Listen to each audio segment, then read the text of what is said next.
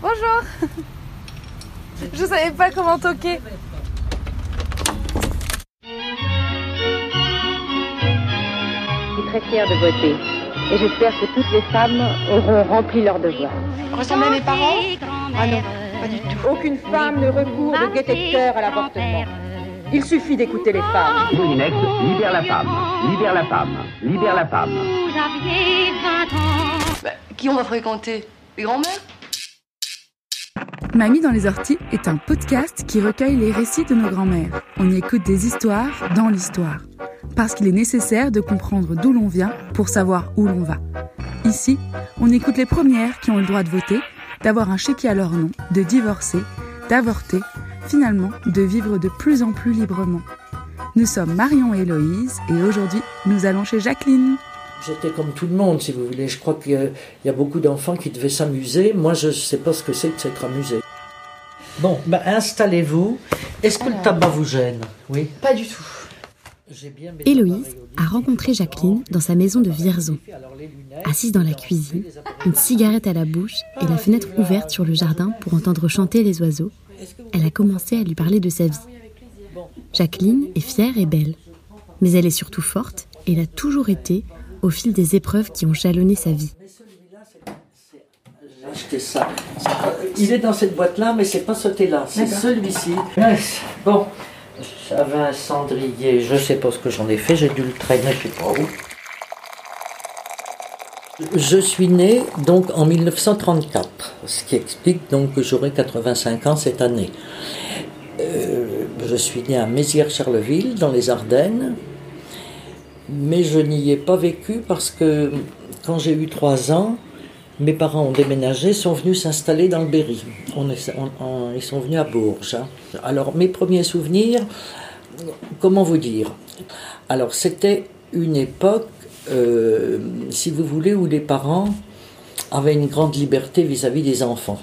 Je ne dis pas que les enfants gênaient, mais c'était quand même, euh, si vous voulez, l'autorité parentale qui était la plus importante à l'époque. Donc, euh, moi je me souviens, on allait à l'école, si on faisait une bêtise, on avait volontiers une fessée ou une gifle. Mais moi je me souviens que on avait, euh, on, causait avec les petites copines d'école primaire. euh, oui, ben j'ai eu une raclée hier, vous voyez le genre, parce que les parents, ben, en plus, les parents étaient très pris parce que les femmes, bon, il n'y avait pas de machine à laver, pas de machine pour la vaisselle. Euh, La femme, elle avait beaucoup de travail. hein. Le mari, lui, en général, il était il travaillait aussi beaucoup, ce qui fait que l'enfant, fallait pas qu'il soit gênant dans la famille. Il fallait qu'il se tienne tranquille. hein. Alors, et, beaucoup aidaient.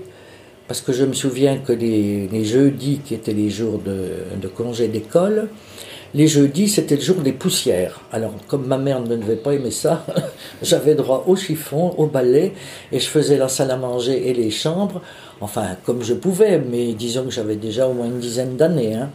Mais c'était, si vous voulez, pour un enfant, on avait, j'avais l'impression que j'aurais eu envie de jouer, mais on me trouvait toujours quelque chose à faire pour, euh, pour m'empêcher de jouer. Ou, viens aider, viens promener ton petit frère, viens, voyez. Il y avait toujours ce, ce sentiment qu'il fallait faire quelque chose, qu'il fallait pas être inutile. hein. Ouais. Et, et vous avez combien de frères et sœurs? Alors j'ai deux frères. J'ai un frère qui était très proche de moi, qui habite à 50 km d'ici, et j'ai eu un autre frère qui avait 9 ans de moins que moi. Mais avec celui-là, j'ai eu peu d'attaches. Et même c'est un petit frère qui m'a donné, euh, je le garde souvent, euh, va le promener, va ceci, surveille-le, fais attention. Alors c'était une gêne pour moi. je peux pas dire que c'était un petit frère adoré, pas du tout, non. Puis alors il était un peu vicieux, parce que si par hasard, quand, quand j'étais plus grande, euh, mettons, on sortait avec un garçon, si tu me fais pas ça, je dirai à maman que tu es sorti avec quelqu'un. Vous voyez, c'était... Oh, c'était un petit filou, hein. Et du coup, vous êtes allé à l'école euh, dès. euh, Ah bah, je suis allé à l'école maternelle et je me souviens que je devais être extrêmement timide parce que je portais déjà des lunettes à cette époque-là. Et je me souviens d'une chose, mais une précise, c'est- qu'un gamin m'avait volé mes lunettes pour me le jeter dans le seau à charbon. Vous savez, on avait un gros poêle au milieu des classes. Il n'y avait pas le chauffage comme aujourd'hui. Et il m'avait jeté mes lunettes dans le seau à charbon et je pleurais comme une madeleine. Et l'école, c'était bien? Vous aimiez ça? J'aimais bien l'école, oui, ça me, ça me convenait, tout ce qui était... J'aimais bien le calcul, j'aimais bien les dictées, j'aimais bien tout. Euh, ça, je peux dire que non, l'école me plaisait bien. Oui, oui. Et vos parents, ils, ils étaient amoureux? Euh, je pense qu'ils s'aimaient bien, mais je peux pas dire... je- en tant qu'enfant, je peux pas dire si c'était le grand amour ou pas. C'était plutôt des gens un peu secs. hein. Ma mère n'était pas très maternelle d'ailleurs. euh, elle était plutôt du genre à tu m'écoutes, tu obéis, tu fais ça. Voyez, c'était. Et puis le grand reproche que je lui faisais, que je lui fais toujours aujourd'hui, c'est que on faisait des bêtises, comme tous les enfants. Mais alors, au lieu de nous fâcher tout de suite, puis ça s'arrête là, quand mon père arrivait, elle rapportait immédiatement tout ce qui se passait pour qu'on soit à nouveau fessé ou fâché. Ou... Alors ça, ça j'ai jamais compris. Je, trouve que c'est pas... euh, Ça me paraissait... Enfin, aujourd'hui, je dirais le mot indigne, que je connaissais pas à l'époque. Non, c'était des parents sévères. hein. Je ne veux pas dire que l'atmosphère n'était pas une atmosphère agréable, mais c'était pas c'était pas joyeux si vous voulez. C'était plutôt bon ben le travail, euh, les discussions concernant les chantiers. Mon père revenait, fallait faire les devis. Il y avait toujours le travail et et puis la mère, la lessive, les vaisselles, la cuisine. Vous voyez, c'était euh, on, on parlait de boulot. Bon. Et puis nous, enfants, bon, ben, quand on revenait de l'école, c'était fait tes devoirs. Euh, après, c'était viens m'aider pour faire ci, viens tenir ça, viens. Je me souviens qu'on habitait, à ce moment-là, on habitait dans Bourges. euh, on il y avait une courette. Et au fond de cette cour, il y avait un bâtiment dont la partie qui, faisait le bout de la courette, c'était des grosses planches, très écartées l'une de l'autre. Et par les interstices, je voyais une petite copine qui, je savais, habitait derrière. Et elle avait, euh, elle était très gâtée, je me souviens qu'elle avait un service, ça je le revois d'ici, elle avait un service en porcelaine pour poupées. Et puis sa maman lui avait installé un petit endroit où il y avait des petites chaises et puis on jouait à la poupée comme si vraiment lui faisait la cuisine et tout. Alors quand maman ne me voyait pas, je filais en vitesse, je faisais le tour pour aller. Mais ma mère ça, je savait très bien que j'étais de l'autre côté. Alors ça durait pas longtemps. hein. Au bout d'un quart d'heure, j'entendais Liline par entre les, comme je faisais moi, Liline, viens m'aider. Alors Liline venait aider. Non, je trouve pas que j'ai eu une, une jeunesse euh, joyeuse. Ce qui a, ce qui m'a gâché une grande partie de ma jeunesse, même euh, il a fallu que j'arrive à plus de 20 ans pour que ça cesse un peu, c'est que j'étais rousse poil de carotte. Mais poil de carotte. Quand je vous dis poil de carotte, c'est vraiment la poil de carotte. Alors, à cette époque-là, les roux, c'était mal vu. C'était ah la rouquine. Et puis poil de carotte. Et puis alors, ma mère ne voulait pas du tout qu'on touche à mes cheveux. Et puis par malheur, quand il y avait des clientes qui venaient, oh, la belle chevelure qu'elle a, cette petite, je les aurais bouffées. Hein, parce que vraiment, ça me... Alors j'avais, comme euh, il, n'était entretenu que parce qu'on me lavait la tête, mais sinon, jamais chez le coiffeur, jamais les couper, rien, ce qui fait que je, je suis arrivé à un volume. Euh, je ne sais pas si vous voyez là ce personnage américain là qu'on voyait avec une grosse tête pleine de cheveux noirs. Bon, et ben c'était ça en roue. Alors Bouclé tout frisé, crépus, serré. Ah, puis alors quand elle me lavait la tête, qu'elle voulait me démêler, je hurlais tellement ça me faisait mal parce que c'était c'était crépus, crépus. Hein. Ah, je peux pas vous dire. Et alors euh, d'être moqué par pas, pas toute petite petite, je ne me rappelle pas de ça, mais dès que j'ai été, dès que j'ai eu 7-8 ans à l'école primaire, et puis alors j'ai eu une époque où j'avais des anglaises. Alors les gamins me tiraient dessus, puis ils disaient tire le boudin et je ne sais plus quoi. Ils, avaient, ils me tiraient les anglaises comme ça, vous savez comment on tire un pied de vache. Hein? Ah ça je peux dire que j'ai été malheureuse. Puis après, même quand j'ai été euh, au lycée, c'était pareil, euh, c'était toujours la moquerie pour les cheveux roux, la, la poêle de carotte, vraiment c'était... Et si, je crois que si on m'avait... Même en, en- la couleur, on n'allait pas me teindre à l'âge de 12 ans, mais on m'aurait coupé les cheveux pour euh, amoindrir tout, tout ce volume. Mais là, c'était... Ah non, j'en ai... Ça, ça m'a gâché une partie de ma vie. Alors, dès que j'ai été en âge quand je suis sorti de l'école normale, comme euh, bon ben, quand on travaille, on gagne sa vie, même si on ne gagne pas de. J'ai tout, me suis tout de suite fait teindre. hein. Ah oui. Et là, vous Ah. êtes teinte Ah oui, toujours. Lorsque Jacqueline m'a dit que son enfance avait été difficile, j'ai hoché de la tête. C'est vrai que ça n'avait pas l'air tout rose, mais je ne pensais pas qu'une chevelure pouvait être une telle source de souffrance. Pendant un moment, j'ai cru boire un thé avec une jolie roquine de 6 ans. Puis, le discours de Jacqueline m'a rattrapé et nous sommes repartis dans l'histoire de sa vie. Et, euh, votre maison, elle était comment? Vous, aviez, vous dormiez tous les trois dans la même chambre? Ah ça c'était affreux. Parce qu'il y avait une chambre pour mes parents et une chambre pour nous. Alors s'il y avait eu au moins un paravent ou quelque chose, mais vous imaginez une gamine de 13 ans, à certains moments du mois, alors on éteignait la lumière, mes frères se couchaient, puis euh, bon ben c'était dur, hein. enfin bon, euh, là, puis après il y a eu la guerre, hein, évidemment, oui. Et la guerre, vous vous en souvenez? Pas.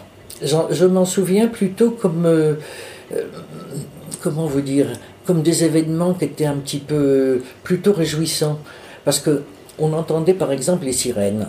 Bon, on savait qu'il y avait une alerte, et du moment qu'il y avait une alerte, on savait qu'il fallait. On allait, à ce moment-là, les gens de- du secteur où on habitait, le maire habitait pas très loin, il avait une très belle grande maison et une grande cave. Alors on se retrouvait avec euh, beaucoup de gens dans la cave et d'autres gamins. Alors pour nous, c'était l'occasion de s'amuser, de faire un peu ce qu'on voulait.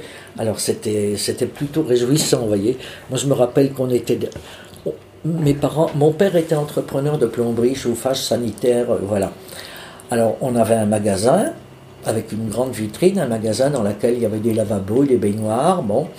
Et puis on, il y avait un grand rideau et ma mère nous baissait le rideau, mais juste pour que ça arrive à la limite de nos yeux, et on regardait passer les Allemands, on regardait passer. Euh, Ça, nous distrayait. C'était pas pour nous le. Bon, puis de temps en temps, je, me rappelle av- avoir entendu ma mère dire euh, Tiens, Madame Intel euh, qui était sortie, elle s'est fait tuer sur le pont. Alors, on se disait Bon, bah, il y a des choses affreuses, mais pour nous, j'avais pas notion de ce que pouvait être la guerre. hein. Non, pas du tout. Par contre, à la suite, euh, quand la guerre a été finie, parce qu'on a quand même été en manque de beaucoup de choses dans la nourriture, tout ça, et comme mon père travaillait, si vous voulez, pour des, il y avait, il y avait des gens qui, qui étaient prisonniers, et il y avait des fermiers qui venaient demander à ce qu'on fasse des, des boîtes en conserve, et à mon père de les souder pour pouvoir envoyer ça aux prisonniers. Alors évidemment, comme c'était des gens de ferme, bon ben, ils avaient du beurre, du lait, de- des œufs. Alors mon père disait toujours, bon ben moi je veux bien, mais il, il faut que j'ai du zinc euh, pour pouvoir faire ça. Bon, alors en compensation, bon, les gens payaient, mais ils apportaient une douzaine d'œufs, d'autres apportaient des fromages blancs, vous voyez. Ce qui fait que on n'a pas franchement manqué du temps de la guerre. Puis on avait des, on avait des tickets pour acheter de la viande, pour aller au pain et tout ça. hein. Oui, enfin c'était on vivait comme ça, donc euh, comme on ne connaissait rien d'autre, ben, ça nous paraissait la vie de tous les jours, en quelque sorte. hein. Puis, Mais- puis après, il y a eu la fin de la guerre. J'imagine que là, ça devait être un peu différent. En plus, vous aviez 11 ans. Oui, voilà. Ouais. Alors là, c'était un peu... Parce qu'on on a eu l'impression d'une explosion de joie, vous voyez Et je me rappelle qu'on avait vu passer des, des soldats, en fait je crois que c'était des Américains, qui défilaient dans la rue. Et puis ma mère nous avait dit, bah ça y est, euh, maintenant la guerre est finie, donc on voyait comme si d'un seul coup tout allait être transformé, ce qui n'a pas été le cas, parce qu'il a fallu quand même un certain temps avant que tout, tout redevienne comme avant. hein. Alors on était obligé, compte tenu que mon père quand même, c'était un homme acharné au travail. hein. Ça je peux pas dire. euh, il- je l'ai vu épuisé, je l'ai vu avec mal au rein, avec une ceinture autour des reins, quand même travailler. Alors on aidait. On partait avec la brouette, avec mon frère, et puis on allait au. C'était pas. Comment vous dire Il y avait peut-être 500 mètres. Alors on partait au marais, puis on allait euh, effeuiller les. euh, euh, cueillir les haricots verts, on allait. Enfin faire tout ce qu'il y avait à faire, ramasser les fraises, enfin des choses qui. On a beaucoup, beaucoup aidé. hein. On, a, on peut dire. Alors, c'était quand même une chose utile. Parce que quand on s'est trouvé plus âgé, bon, bah, il y a des gens qui ne faisant rien de leurs mains euh, sont Tandis que là, euh, nous, on était vraiment habitués à tout ça. Moi, j'ai jamais eu de problème après dans la vie. hein. Tout ce qu'on apprend, même si c'est à contre-coeur, ça rend souvent service par la suite. Hein. Et, la première fois que vous avez eu vos règles, vous en aviez déjà parlé avec votre maman ou, ou c'était une surprise? Jamais, elle ne m'en avait pas parlé. Et comme à l'époque, la, maison qu'on habitait, il n'y avait pas, de WC, pas de salle de bain. Il y avait d'ailleurs beaucoup de maisons qui étaient comme ça à l'époque. Hein. On se lavait sur le lavabo, sur l'évier de la cuisine. Bon. Et c'est un jour, en allant aux toilettes dehors, je me souviens, on avait des WC extérieurs qui avaient simplement un trou. Et quand on était au-dessus, on sentait comme de l'air frais qui vous arrivait, ça fait ça. Hein, bon.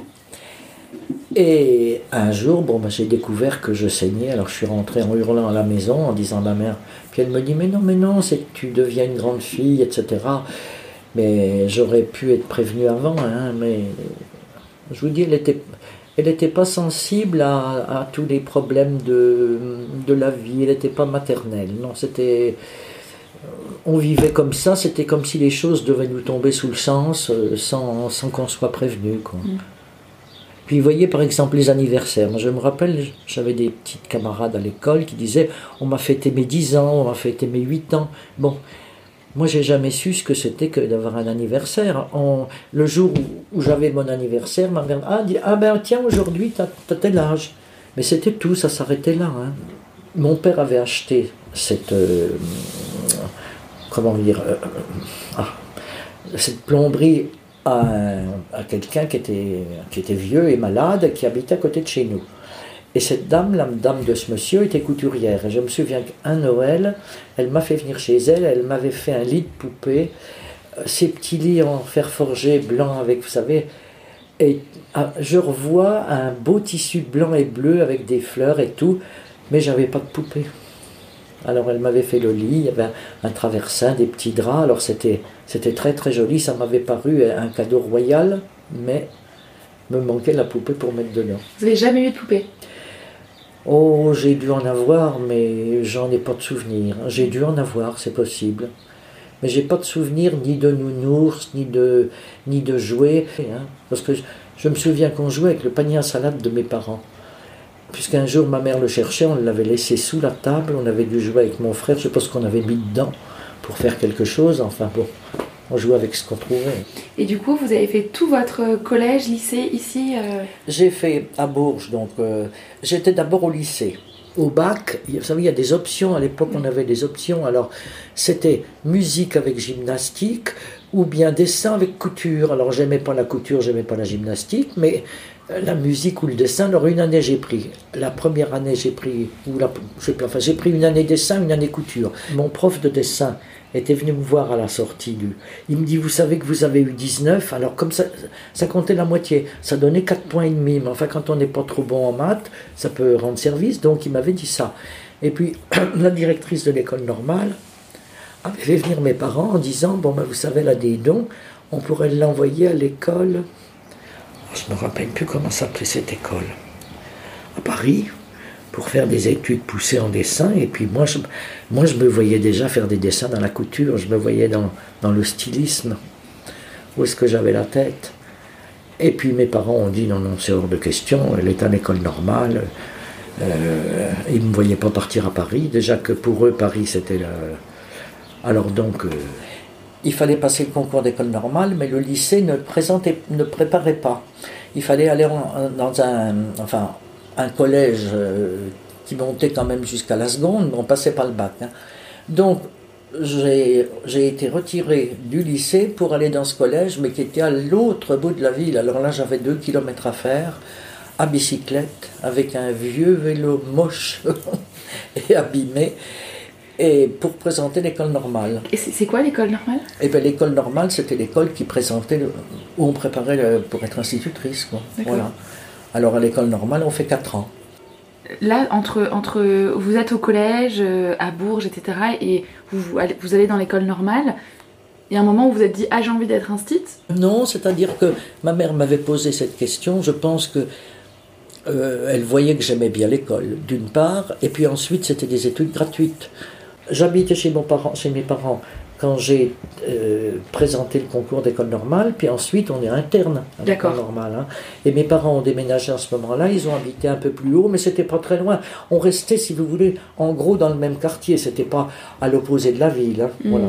C'était dans le centre, c'était dans la ville. Ok, et l'école normale c'était mixte? Non, il y avait deux écoles normales. Il y en avait une de garçons dans un endroit et celle-là qui était de filles. D'accord.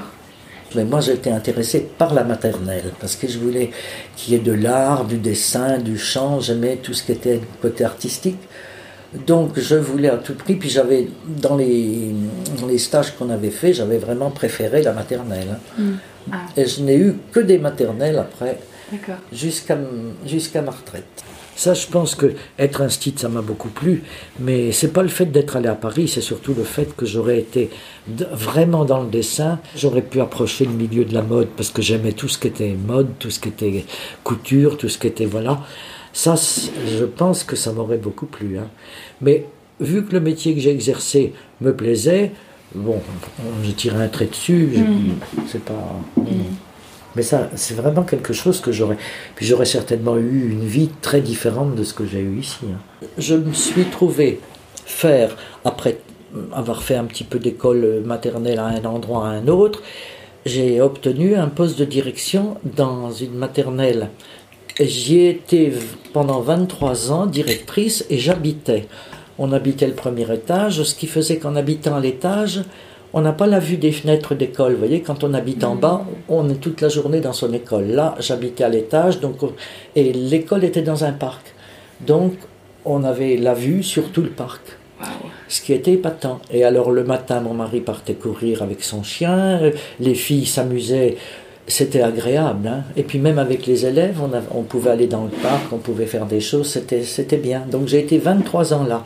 Et quand on a quitté, donc quand j'ai pris ma retraite, puisque je l'ai prise après mon mari, on est allé habiter à la campagne, on avait acheté une longère qui était en très piteux état, et que on a fait arranger, on a etc. Bon, tout a été, mais ça n'en finissait pas parce que c'était très, très très grand. Il y avait une étable immense, on aurait pu faire un restaurant pour 40 couverts, mais c'était resté sous forme d'étapes où étaient entreposés tout un tas de choses. Hein. Et puis il y avait un grand terrain, il y avait 6000 mètres de terrain, ce qui fait qu'on habitait là-bas, c'était bien, mais euh, quand on sort de sa retraite, on est encore jeune, hein, alors on mm. prenait la voiture sitôt qu'on avait besoin de quelque chose. Comment vous avez rencontré votre mari du coup? Alors j'ai rencontré mon mari, si vous voulez, je l'ai rencontré deux fois. bon. Euh, Il vaut deux fois qu'une. voilà. Euh, la première fois, c'est que, bon, bah, comme toutes les. Euh, quand on avait des dimanches, on était libre, on venait chez nos parents, et puis on allait danser l'après-midi, c'était l'occupation des jeunes. Hein. Moi, j'ai toujours aimé regarder danser les gens, mais j'ai jamais aimé danser. Mais étant plus jeune, j'aimais un peu danser. J'avais horreur de la valse parce qu'on tournait à l'envers et moi, ça, je m'en mêlais les pieds. Bon, ben, euh, disons que je dansais, mais à l'époque, je ne sais pas si ça se fait toujours, on faisait toujours trois danses consécutives. Ça se fait toujours, ça Non. Bon, alors par exemple, on avait un tango, c'était suivi de deux tangos. S'il y avait une valse, c'était suivi. Alors en général, le cavalier que vous aviez assurait les trois, les trois danses. Alors je me souviens que j'avais dû venir avec des camarades d'école normale de Vierzon, et on était allé danser dans un, un dancing de Vierzon où j'ai connu mon mari. Euh, on avait dansé, etc. Mais ça n'a pas duré, si vous voulez. Ça, doit être ça a été un flirt et puis ça s'est passé comme ça. Et puis ensuite, euh, quand on a eu fini l'école normale, tous les ans il y avait un bal à l'école normale qui se passait dans les sous-sols et dans les caves de l'école normale. Il y avait un orchestre, il y avait tout ça. Bon.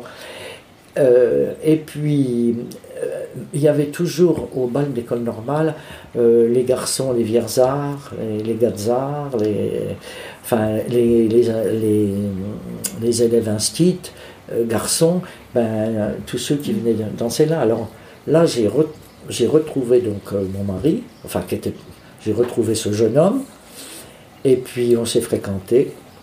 Voilà, et puis, et puis j'ai fréquenté mon mari après à ce bal-là après ce bal-là, et puis on s'est mariés l'année d'après. D'accord. Et, euh, ça a été le coup de foudre? Euh, Je ne peux pas dire ça. Non, c'était. Euh, voilà. Et je pense que c'était réciproque, hein, parce qu'on s'était déjà vu une première fois, ça n'a pas été pareil. Mm. Enfin bon, c'était. Voilà.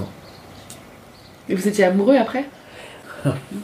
Oui, évidemment. Euh, mais enfin, disons que. On peut pas tout dire. hein.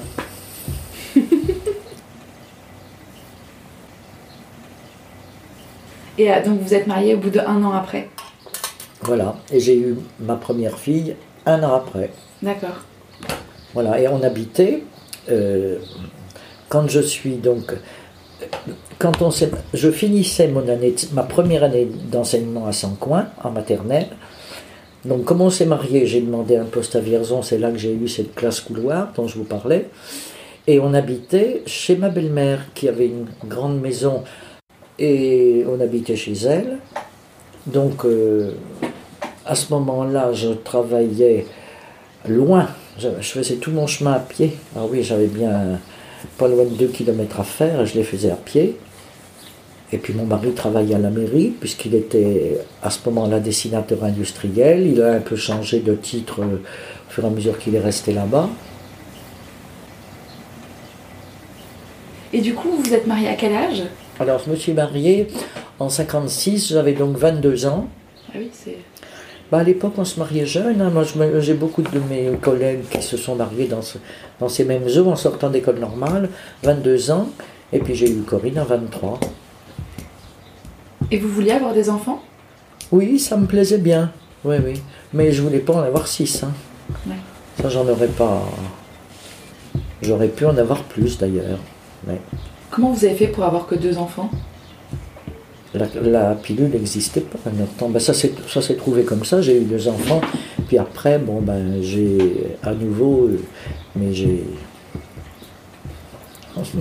Alors il y a des gens qui disaient qu'ils partaient en Suisse, bon parce qu'il paraît que là-bas ça se pratiquait euh, moyennant une forte somme d'argent. Enfin moi je n'ai pas pratiqué en Suisse, ça m'a quand même coûté une somme d'argent. On, paye même fort cher. Ben oui parce que ceux qui font ça prennent des risques. hein. Quand c'est un médecin ou une infirmière, c'était une infirmière, mais quand, quand c'est des gens euh, qui pratiquent comme ça et puis, que, puis qui veulent pas d'ennui, parce qu'il y a des femmes qui ont fait des avortements et qui se sont retrouvées en prison, hein, parce que c'était... Moi j'avais déjà donc mes deux filles et j'avais pas envie d'un troisième enfant, pour diverses raisons d'ailleurs. hein. Mais je lui ai dit que je ne voulais pas garder. Alors non, là, il a été d'accord. Bon. Et puis la fois suivante, il n'était plus d'accord. Il m'a dit non, je voudrais bien, j'aurais tant aimé avoir un garçon, etc. Alors, euh, non, non, je- c'était fini. Vous avez fait deux IVG du coup? Oui. Et chez la même personne à chaque fois? C'est la même personne. Et à chaque fois ça s'est bien passé? La deuxième fois, ça s'est pas bien passé. C'est, comment dire, euh, j'avais des douleurs dans le ventre épouvantables. Alors je suis allé voir un médecin qui m'a dit, bon, bah, il faut que vous rentriez à l'hôpital et qu'on vous fasse euh, un curtage. Ça s'appelait comme ça. hein. Puis après, c'est fini. Mais enfin, disons que c'est quelque chose de désagréable. hein. Bah oui, la personne, euh, j'étais allongé sur la table, il y avait des draps, il y avait, euh, Enfin, c'était une infirmière quand même. Enfin, je sais que ça m'a fait mal. Oui. Je sais que j'en ai gardé un très mauvais souvenir. Surtout qu'en plus, ça- ça- ça- je ne vous dirai pas le nom de la ville, mais c'était rue de l'Avenir. c'était pas le nom de la rue qui convenait. Et je me souviens que euh, quand on, enfin, une fois que c'est passé, on, on perd du sang en quantité industrielle. hein. Mm. Oui, c'est pas, c'est pas des moments agréables, mais enfin bon. euh, Parce que là, si votre mari il vous dit la deuxième fois un non, euh, c'est hors de question, vous l'écoutez pas et vous faites ce que vous voulez. Oui, j'ai pas écouté. D'ailleurs, il avait même fait venir un prêtre pour lui dire que il me cause, pour dire que c'était pas bien, que que un troisième enfant c'était pas le bout du monde et tout. Évidemment, euh, l'homme a, parlé comme il devait parler. Mais moi, j'avais décidé que c'était non, c'était non. Disons que quand je suis monté pour aller me faire euh, pour faire le DVG, euh, il n'était pas content, quoi. Donc il m'a conduit, il m'a même, il m'a même conduit et il m'a laissé un moment parce qu'il pensait que ça allait durer, enfin disons une heure. hein. En fait, ça n'a pas duré une heure. Puis pendant ce temps-là, il était parti se promener. Puis moi, je l'attendais au coin de la rue. Et puis, je ne savais pas comment arrêter l'hémorragie. Hein. J'étais très embêté. Alors, je suis rentré dans le premier bar que j'ai vu. J'ai dû, user sans doute tout le rouleau de papier toilette. Donc, c'était un sale moment. Hein. J'avais une amie, vraiment une amie, et qui, c'est elle d'ailleurs qui m'avait fourni cette adresse, qui m'avait dit non, ben, puisque. Euh, elle connaissait cette adresse parce que cette amie, elle avait une. Euh, comment dire, une petite usine très importante où il y avait beaucoup d'ouvrières. Et il y en avait qui avaient dû se faire faire des IVG. Donc je pense que c'est comme ça qu'elle avait cette adresse. Hein. Vous savez, supposer que cette femme, elle a été soupçonnée de faire des choses comme ça, on aurait pu, elle aurait pu être écoutée au téléphone ou n'importe. En fait, je sais que elle m'avait laissé un espèce de tuyau qui permettait donc au sang de s'écouler. Puis elle m'avait dit, vous n'oubliez pas de me le renvoyer parce que j'en ai besoin, probablement. Alors, une chose très amusante, j'avais hérité de par ma belle-mère de tout un tas de, de franges, de dentelles, de cordons, des gants blancs qui montaient jusque-là, d'une vieille mercière qui habitait à un étage au-dessus de chez elle. Alors je m'étais dit, je ne sais pas pourquoi, je m'étais dit comment renvoyer ce petit tuyau très fin pour que si jamais on ouvrait le, colis, on ne le trouve pas. Alors, il y avait des. Vous savez, les hommes autrefois portaient des cols, des faux cols cassés. Oui. Alors dans la pliure du faux col, j'avais installé le petit tuyau, puis j'avais envoyé ça dans une boîte, comme si c'était un cadeau. Pour avoir des idées bêtes. Cette petite boîte cadeau, je la visualise très bien. Un présent anodin qui en dit long. J'ai une pensée émue pour cette infirmière qui a dû aider tant de femmes, et une autre pour cette Jacqueline-là qui a attendu son mari sur la route avec le sang qui coulait entre ses jambes. J'aime l'amour de Jacqueline pour l'enfance, sa manière de me parler de son métier et de la passion qu'elle y a mis pendant toutes ces années. Et vous étiez heureuse, instite Très. Ça, c'était. Je peux dire que s'il y a une chose que j'ai appréciée chez mes parents, c'est quand ma mère m'a dit est-ce que tu serais est-ce que ça t'irait d'être instite euh, on va t'envoyer à l'école normale enfin elle me demandait si j'aimais mais je pense que euh, c'était son idée à elle et que si j'avais pas aimé ça aurait peut-être été pareil hein, je sais pas mais c'était un métier que, j'adorais. Hein. Ça, j'ai toujours aimé. Puis, de faire ce qu'on voulait, d'avoir des enfants qui sont. Euh, moi, je trouvais qu'ils étaient étonnants. Quand j'ai débuté, on n'avait rien. Alors, même pas de papier. Hein. J'ai débuté avec des enfants qui avaient de 2 à 3 ans, une petite section, avec 65 inscrits. Et heureusement, c'était des gens. Il y avait des gens qui inscrivaient des enfants pour être sûr que, à un moment donné dans l'année, si S'ils avaient besoin de mettre l'enfant à l'école, ils le mettraient, mais ils venaient pas toujours. Donc disons qu'il y en avait une cinquantaine. Et j'ai eu la chance cette année-là, c'était la fameuse année de l'hiver 56. Il a gelé à presque moins 20, donc on, tournait, on avait 10 élèves. Ça a duré tout le mois de janvier, c'était atroce, il faisait un froid terrible, alors donc c'était avantageux pour ça. Alors on avait, on avait peu de matériel, on n'avait pas de papier, et il fallait se débrouiller avec les moyens du bord. Alors, je faisais mes dessins à la main, ben, s'il fallait faire 40 dessins le même. Je me couchais à 1h du matin tous les jours. Hein. Ah oui, c'était, vraiment du travail. Hein. C'est plus que de faire l'école avec des enfants de maternelle, c'est autre chose. Il y a une ambiance de on les aime comme si c'était nos gamins. Hein. Alors, ah, moi vraiment, ça m'a, ça m'a comblé. Hein. Ça, je mm. dois dire que j'ai, mm. été très heureuse de faire ce métier-là. D'ailleurs, je, vraiment, je ne peux pas dire s'il y a des, des regrets que j'ai eu dans ma vie, c'est pas celui-là. C'est vraiment, c'était le bonheur. Hein. Et euh, avec vos filles à la maison, ça, ça se passait bien? Ben, Je pense, mais j'essayais quand même d'être un petit peu... Parce que, c'est-à-dire que les enfants, euh, comment vous dire, elles avaient leur chambre à elles, elles avaient un, grand meuble avec des pupitres qui se rabattaient pour travailler, puis elles fermaient la porte. Mm. Donc euh, on ne sait pas ce qui se dit euh, entre elles quand les parents sont autrement. Bah, j'ai dû me fâcher certainement quelquefois, sûrement même. Mais il n'y avait, pas, avait pas la sévérité que j'ai... J'ai pas retrouvé, si vous voulez, dans, dans mon comportement, la sévérité qu'il y avait chez mes parents. Ah oui, c'était, c'était, c'était l'obéissance, le, travail, même, même, enfant, si vous voulez. Je ne parle pas d'enfant quand on a 5-6 ans, mais dès que vous atteignez 8-9 ans et qu'on est, qu'on est censé pouvoir faire quelque chose, bon, ben on fait. Alors, je n'avais pas l'impression que j'étais comme tout le monde, si vous voulez. Je crois qu'il y, a beaucoup d'enfants qui devaient s'amuser. Moi, je ne sais pas ce que c'est que s'être amusé. Mm.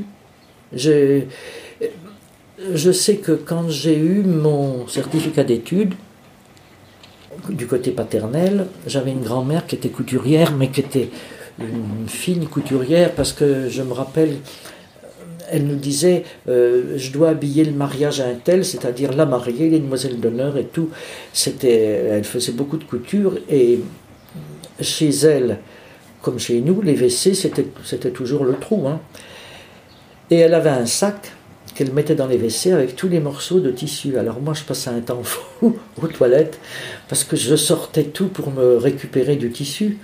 Alors je lui disais après ce que je peux emporter, puis alors je m'amusais à coudre des petites choses, j'adorais. Et je me souviens d'ailleurs, à cette époque-là, il avait fallu que je fasse changer mes lunettes parce que je ne voyais pas bien, j'avais un œil gauche, je ne voyais presque pas. Et je me souviens que comme j'avais, j'avais dû avoir moi, cette, euh, cette boîte à couture, mon père rentre de travailler, j'étais en train de coudre des petits bouts de tissu. J'ai reçu une gifle, mais alors, à m'éclater la tête. Tu sais bien qu'on te défend de, de coudre et de faire des choses comme ça, t'as mal aux yeux. Alors j'ai remballé ma petite boîte, puis je me suis dit, il faudra que je me cache. Vous voyez, c'est vous dire là. Alors donc, euh, on, avait même des cours de couture à l'école normale. Hein. On avait des cours de couture, oui. Alors on apprenait des trucs. On faisait d'ailleurs un grand album que j'ai toujours. Je vous le montrerai. Vous direz, c'est jamais moi qui ai fait ça. Euh, on avait, on, nous apprenait bon bah, tous les points, point de croix, point de tige, comment faire une brassière de bébé, comment faire un bavoir, enfin comment monter des manches, enfin des choses qu'on pouvait apprendre. Mais là aujourd'hui, euh, j'allais vous dire c'est le bonheur parfait. C'est injuste de dire ça quand on est tout seul. Mais je, si vous voulez, je peux faire ce que je veux, quand je veux, où je veux, avec qui je veux.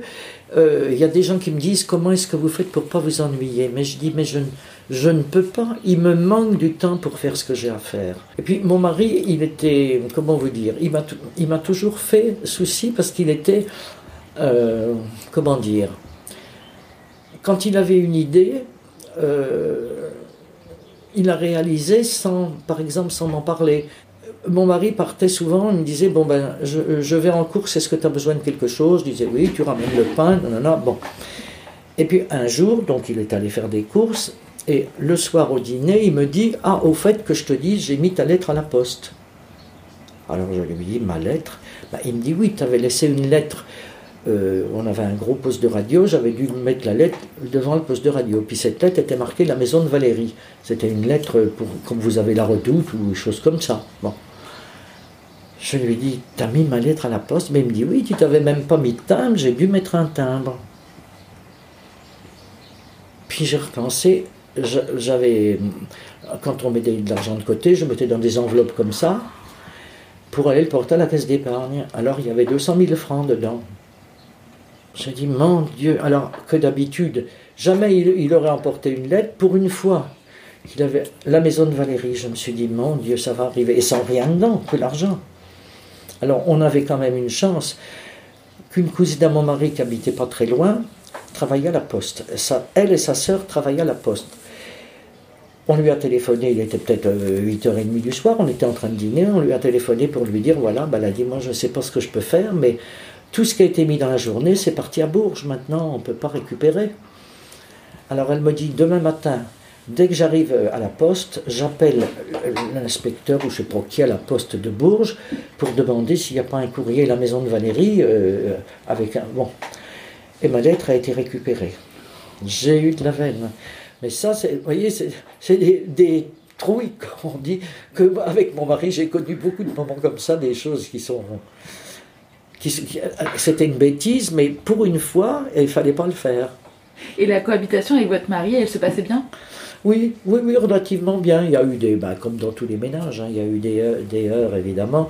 Mais enfin, il y a eu aussi beaucoup de choses que j'ai que j'ai pas supportées.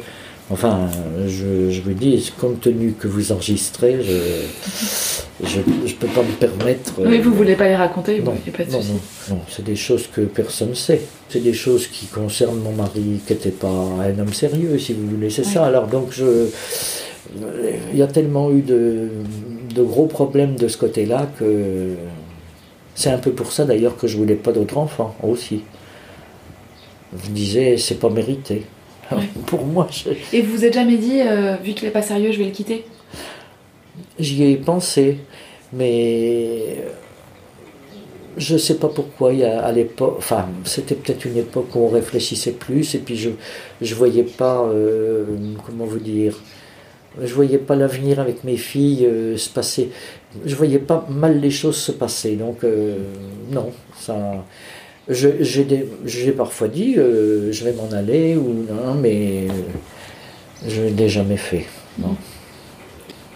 Et vous, vous êtes, vous êtes tombée amoureuse d'une autre personne dans votre vie? Non. Vous avez jamais tombé amoureuse de quelqu'un d'autre?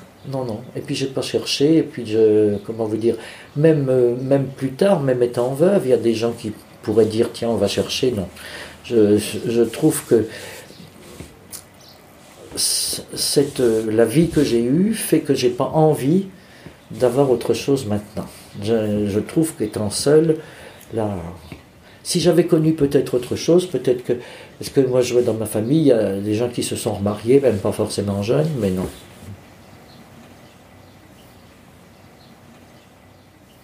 Et vous, vous aviez jamais fréquenté d'autres euh, garçons avant lui?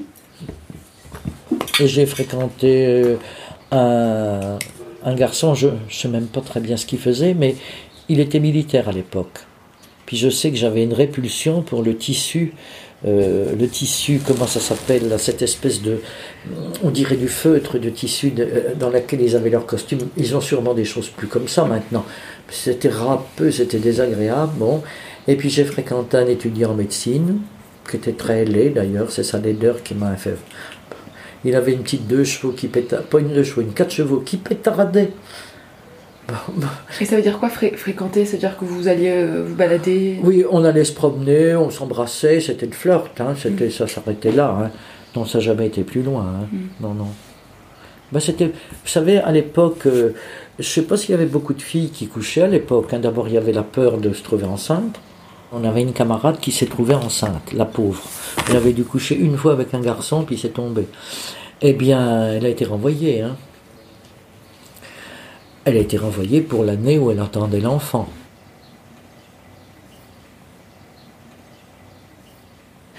Oui, mais qu'est-ce que je pourrais vous raconter d'autre qui soit pas secret? J'ai fumé, j'ai commencé à fumer à l'école normale. Parce que le soir, quand, les cours étaient finis, qu'on avait dîné, euh, on avait une heure de libre pour être. Il y avait une grande salle qui servait de salle de gym, qui servait de salle de, projection, qui servait de tout, enfin une très grande salle. Et on dansait le soir. Alors on avait, on avait un électrophone hein, avec des disques. Et puis on avait également une camarade qui était bonne pianiste. Alors quand elle n'avait pas envie de danser, elle, nous, faisait de la musique, on dansait tous les soirs pratiquement. Et elle fumait cette fille. Alors évidemment, moi j'achetais pas de cigarette, hein. puis elle m'offrait une cigarette. Bon, j'ai fumé une cigarette par-ci par-là avec elle. Et puis ensuite, quand, ben, quand on a eu goûté à ça, soit on en est dégoûté et on ne fume plus, soit on apprécie et on continue. Alors j'ai continué, même quand j'étais à Sancoin ma première année, je fumais. Je fumais des gauloises à l'époque. C'était le 21 mars. Il était dans le jardin avec quelqu'un qui était en train de nous étêter. On avait un grand févier qu'il avait donc fait étêter. Il est rentré en me disant il faut que j'aille à l'hôpital, ça va pas, ça va pas. Il était très très mal. Alors moi j'ai laissé les gens, j'ai dit écoutez, je m'en vais. Je l'ai conduit à l'hôpital. Euh, C'était un samedi matin, je me souviens très bien. Je voulais aller euh, sur le marché, puis j'avais dit j'irai le voir l'après-midi. Je lui téléphone et- et- et- et- et- je dis mais qu'est-ce qui t'arrive? Il n'arrivait pas à me parler, c'était vraiment comme haché, puis sans, je comprenais pas. Et l'après-midi, sur le coup de 16 heures, le médecin de l'hôpital m'appelle. En général, c'est nous qui appelons les médecins. Et quand c'est le médecin qui vous appelle, c'est jamais bon signe. Alors il nous a reçus en bas, c'était dans, il nous a reçus où il y avait le, les urgences. Il me dit asseyez-vous. Bon. Il me dit on a fait des radios de votre mari, alors il me les accroche.